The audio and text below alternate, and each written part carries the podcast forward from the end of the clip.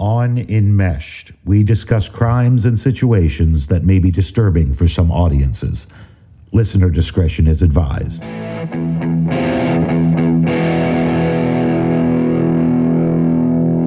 Welcome to Enmeshed, the show that reveals some of the most poisonous people come disguised as family.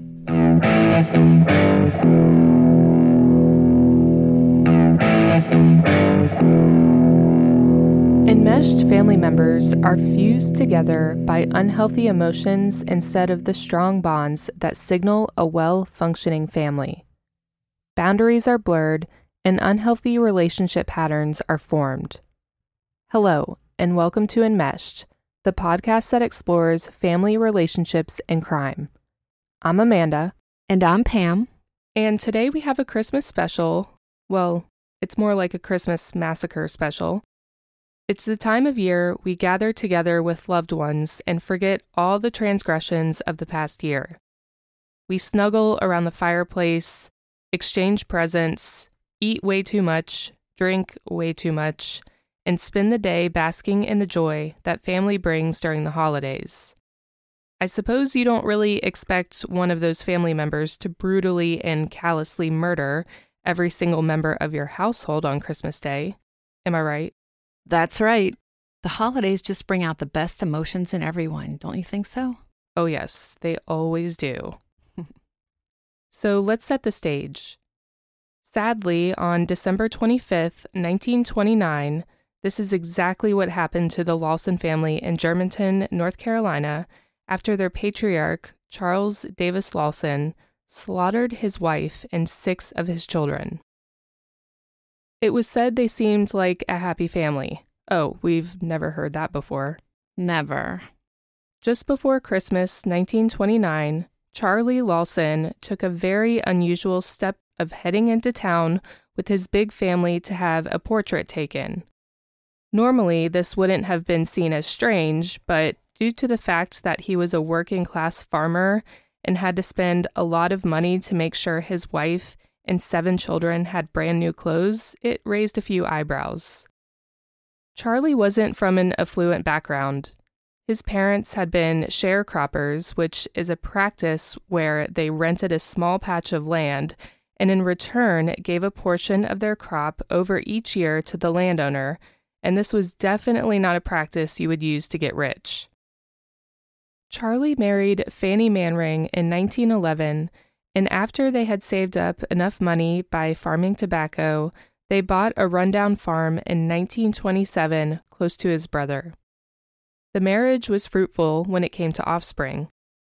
Charlie and Fanny had eight children Arthur, Marie, Carrie, Maybelle, James, Raymond, and Mary Lou. The third born, William, died at age six after he contracted an illness, which was kind of common back then. For all intents and purposes, Charlie was a devoted yet strict father, and even though a few of the townsfolk seemed suspicious that he had forked out the kind of money needed to afford the new clothes and a family portrait, no one expected the horror that was to come. That Christmas morning, the oldest, Marie, who was 17, woke up early to bake a surprise cake for the family festivities that had been planned, and at some point while she was doing this, her sisters, Carrie 12 and Maybelle 7, set off to visit their aunt and uncle who lived close by. The younger girls would never make it. Charlie was waiting for them by the tobacco barn, and as soon as they came into view, he shot them with the 12 gauge shotgun. To make sure they were truly dead, he also bludgeoned them with the weapon for good measure. From there, he returned to the house and opened fire on his wife Fanny, who was sitting on the front porch, killing her instantly. She was only 37. Charlie then entered the house to be confronted with a now hysterical Marie. He wasted no time shooting her dead before he searched the house for the others. He found little James, 4, and Raymond, 2, who had tried to hide from their father. He killed both of the boys in a rampage before turning his attention to Mary Lou, who was only four months old. Unbelievable. Four damn months old. He chose not to use the business end of his gun this time, but beat her to death instead. What the fuck? That's horrible. Yeah, that is so awful. Charlie then walked out into the woods, and after a few hours of pacing and contemplating, he fatally killed himself. The only survivor of the massacre was 16 year old Arthur, who had been running an errand for his father during the massacre. He went into town to buy shotgun shells under false pretenses. He thought that the reason he was picking up the shells was to go rabbit hunting that Christmas afternoon. The father son activity was a local Christmas tradition, and Arthur didn't even give it a second thought. Unfortunately, it was this same rabbit hunting Christmas tradition that made neighbors assume that the shotgun sounds were totally normal on that Christmas day.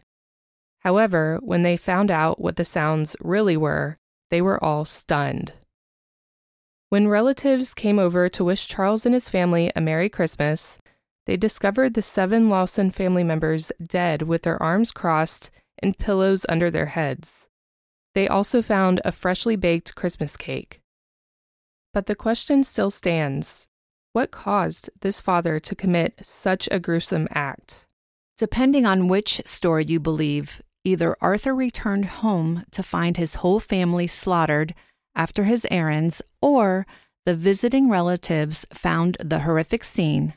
All reports do agree that their bodies were laid out with their arms across them and pillows under their head.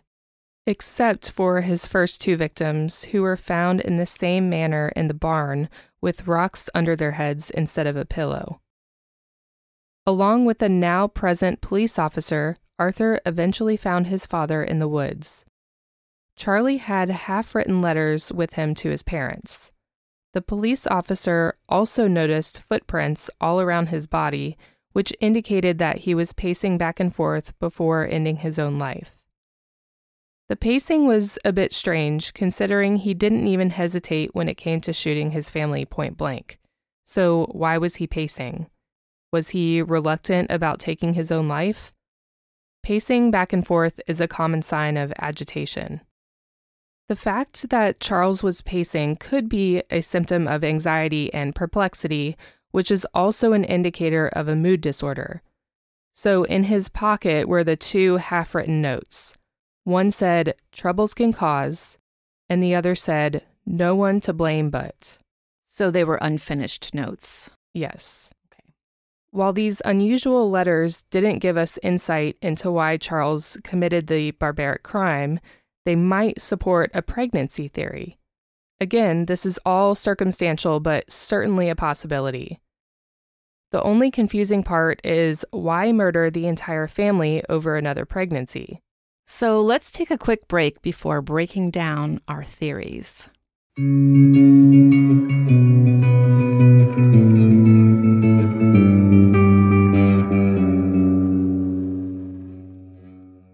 Are you planning an event with audio and visual needs but are not sure where to start? Waves Entertainment can help. Waves Entertainment is your premier full service management company with high quality custom solutions for any size event. Whether you are planning a large festival or concert, a corporate meeting or wedding, Waves Entertainment will power your event to excellence. Our team of industry professionals work closely with your vision to ensure your audience hears every word, sees every detail, and remembers the experience.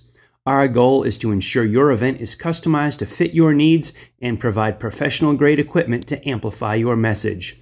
From live stage production and talent booking to vendor coordination, event staffing, and more, Waves Entertainment is your one stop shop for the perfect event. Visit our website, wavesentertainment.com, or give us a call at 704 662 2435.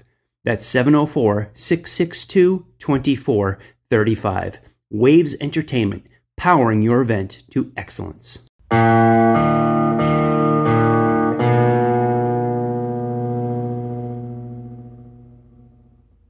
Ho, ho, ho. Now back to the show. No one knows why Charles Lawson snapped on Christmas morning and performed one of the most unspeakable acts against his family. But as you can imagine, there is plenty of speculation surrounding just what drove him to slaughter all but one member of his immediate family. For years, his surviving relatives and friends pointed to the fact that Charlie had suffered some form of head trauma a few months before the incident, and they were convinced that this was the source of the madness that drove him to do such an unspeakable act.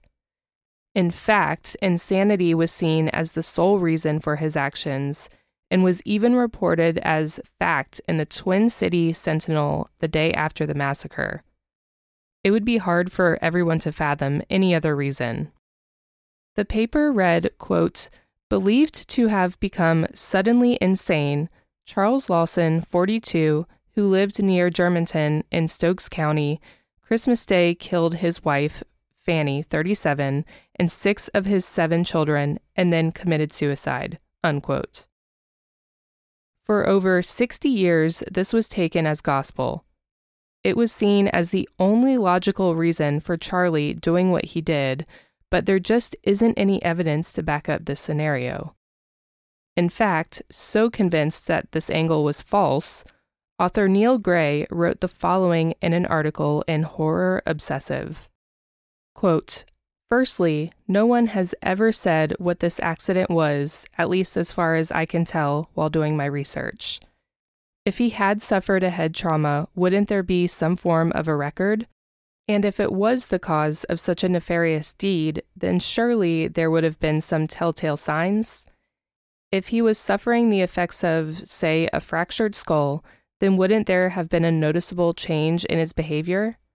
Perhaps he would have been susceptible to mood swings, or maybe he would have been prone to sudden violent outbursts.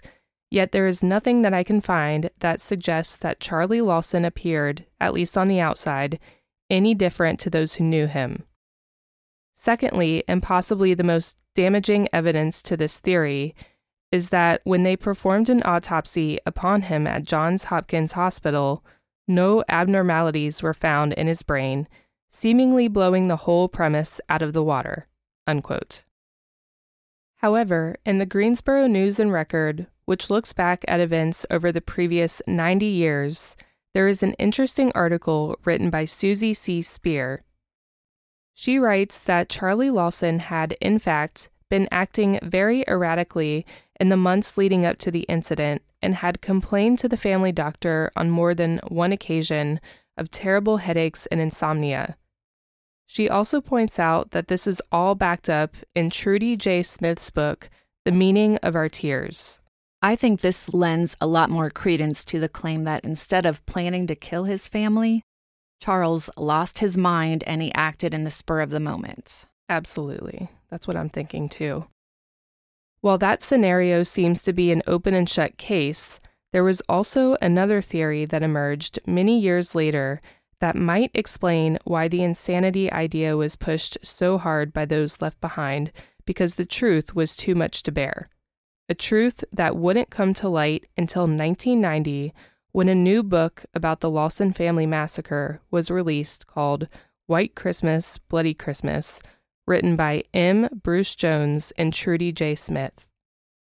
The authors claimed to have proof that what had driven him to perform such an unthinkable act was that he had raped his 17 year old daughter Marie and gotten her pregnant.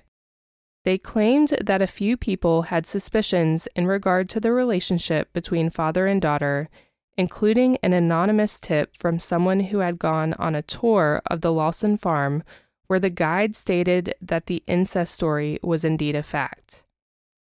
Adding even further fuel to the fire, just before the book went to publish, they were contacted by Charlie's niece, Stella Lawson, who claimed that at the funeral she overheard members of the family discussing how Fanny had her suspicions that there was something unsavory going on between the two. Totally gross. Again, damn it.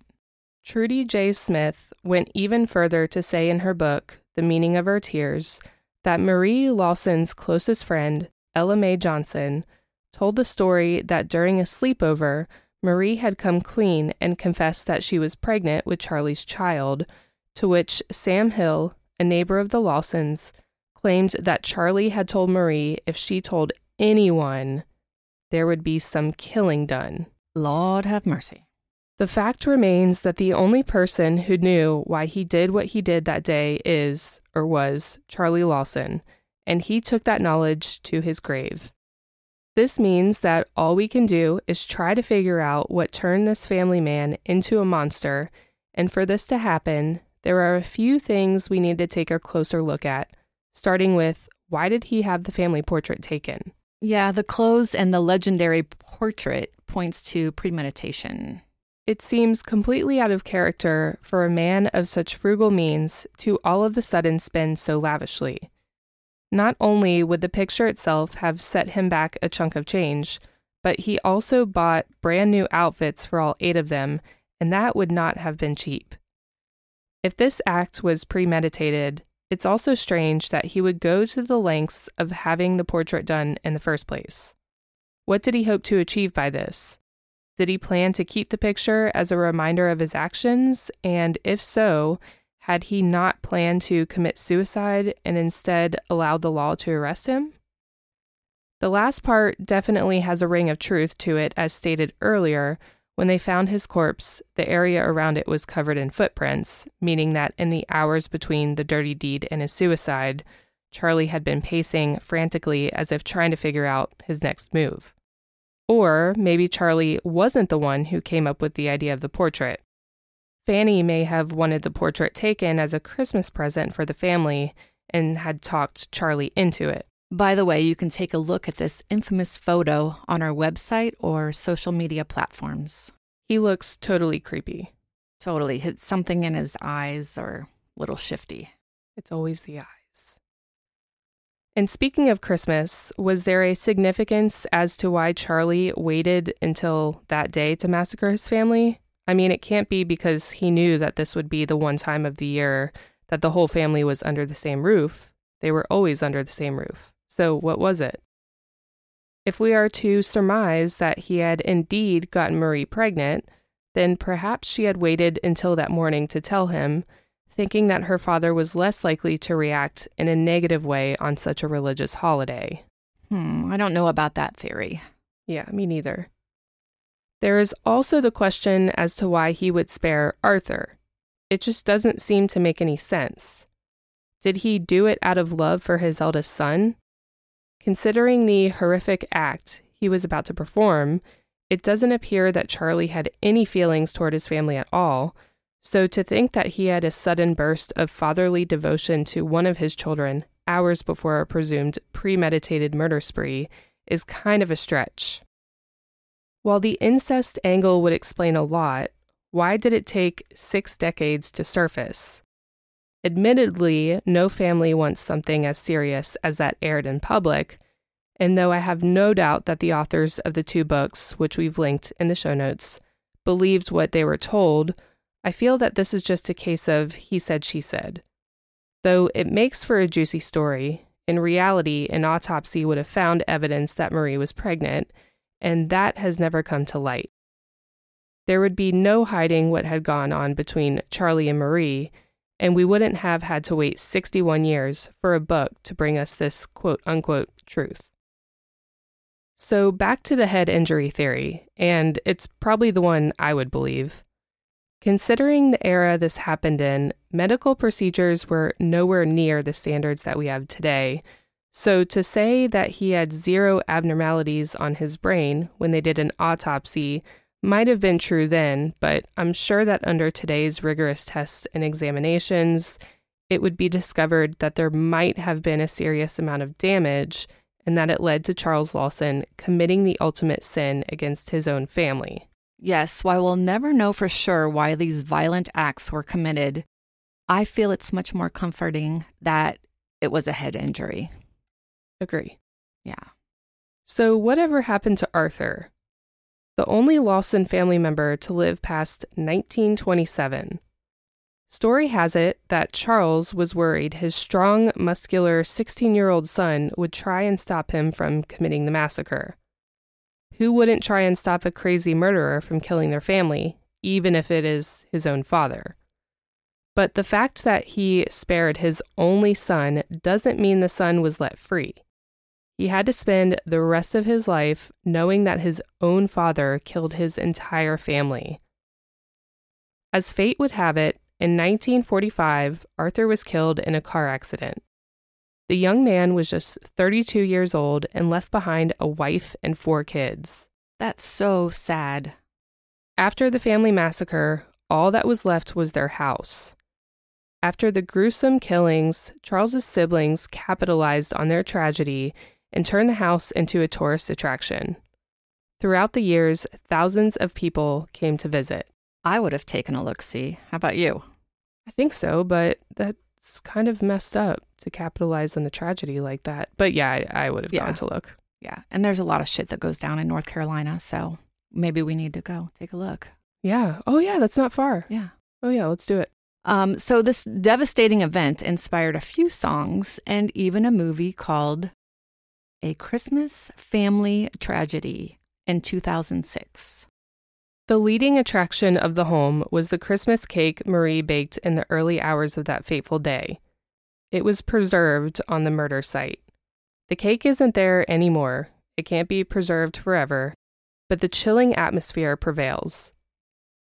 So the Lawson family funeral attracted a pretty big crowd, like 5,000 people. Wow. The caskets were left open so that family, friends, and nosy neighbors could take a look at the bodies before they were put to rest. Throughout the three hour ceremony, people formed aisles in order to see the Lawsons for the last time. The Lawson family is buried together in the small Browder family cemetery. The Browders had been landlords to the Lawsons before the family moved to the farm on Brook Cove Road and donated the plots in their own cemetery. Just like all bizarre stories that we can't make any sense of, we can never rely on a single theory as an explanation. As I said, most of the evidence is circumstantial, so it's hard to really know what his motive actually was. If only the advancements in medical records and DNA technology we have today were available back then, then we wouldn't be theorizing on this and we may know what actually happened. No doubt.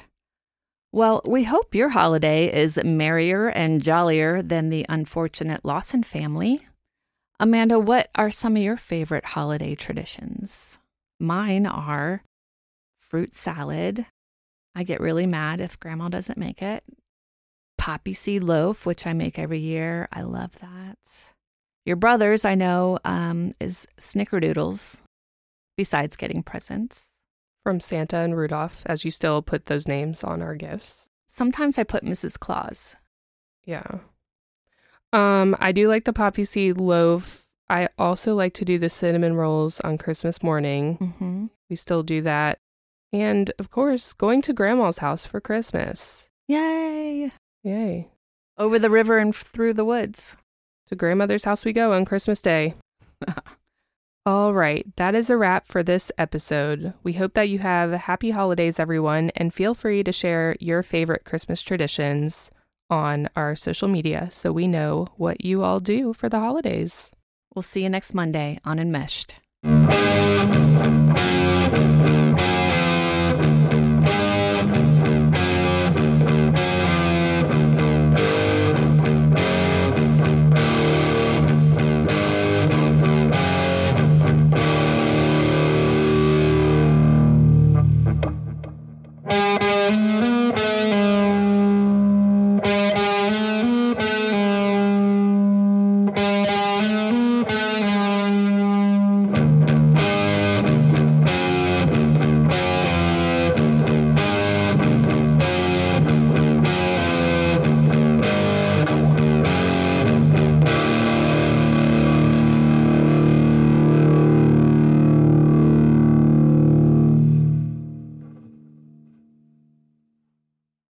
Thank you for listening.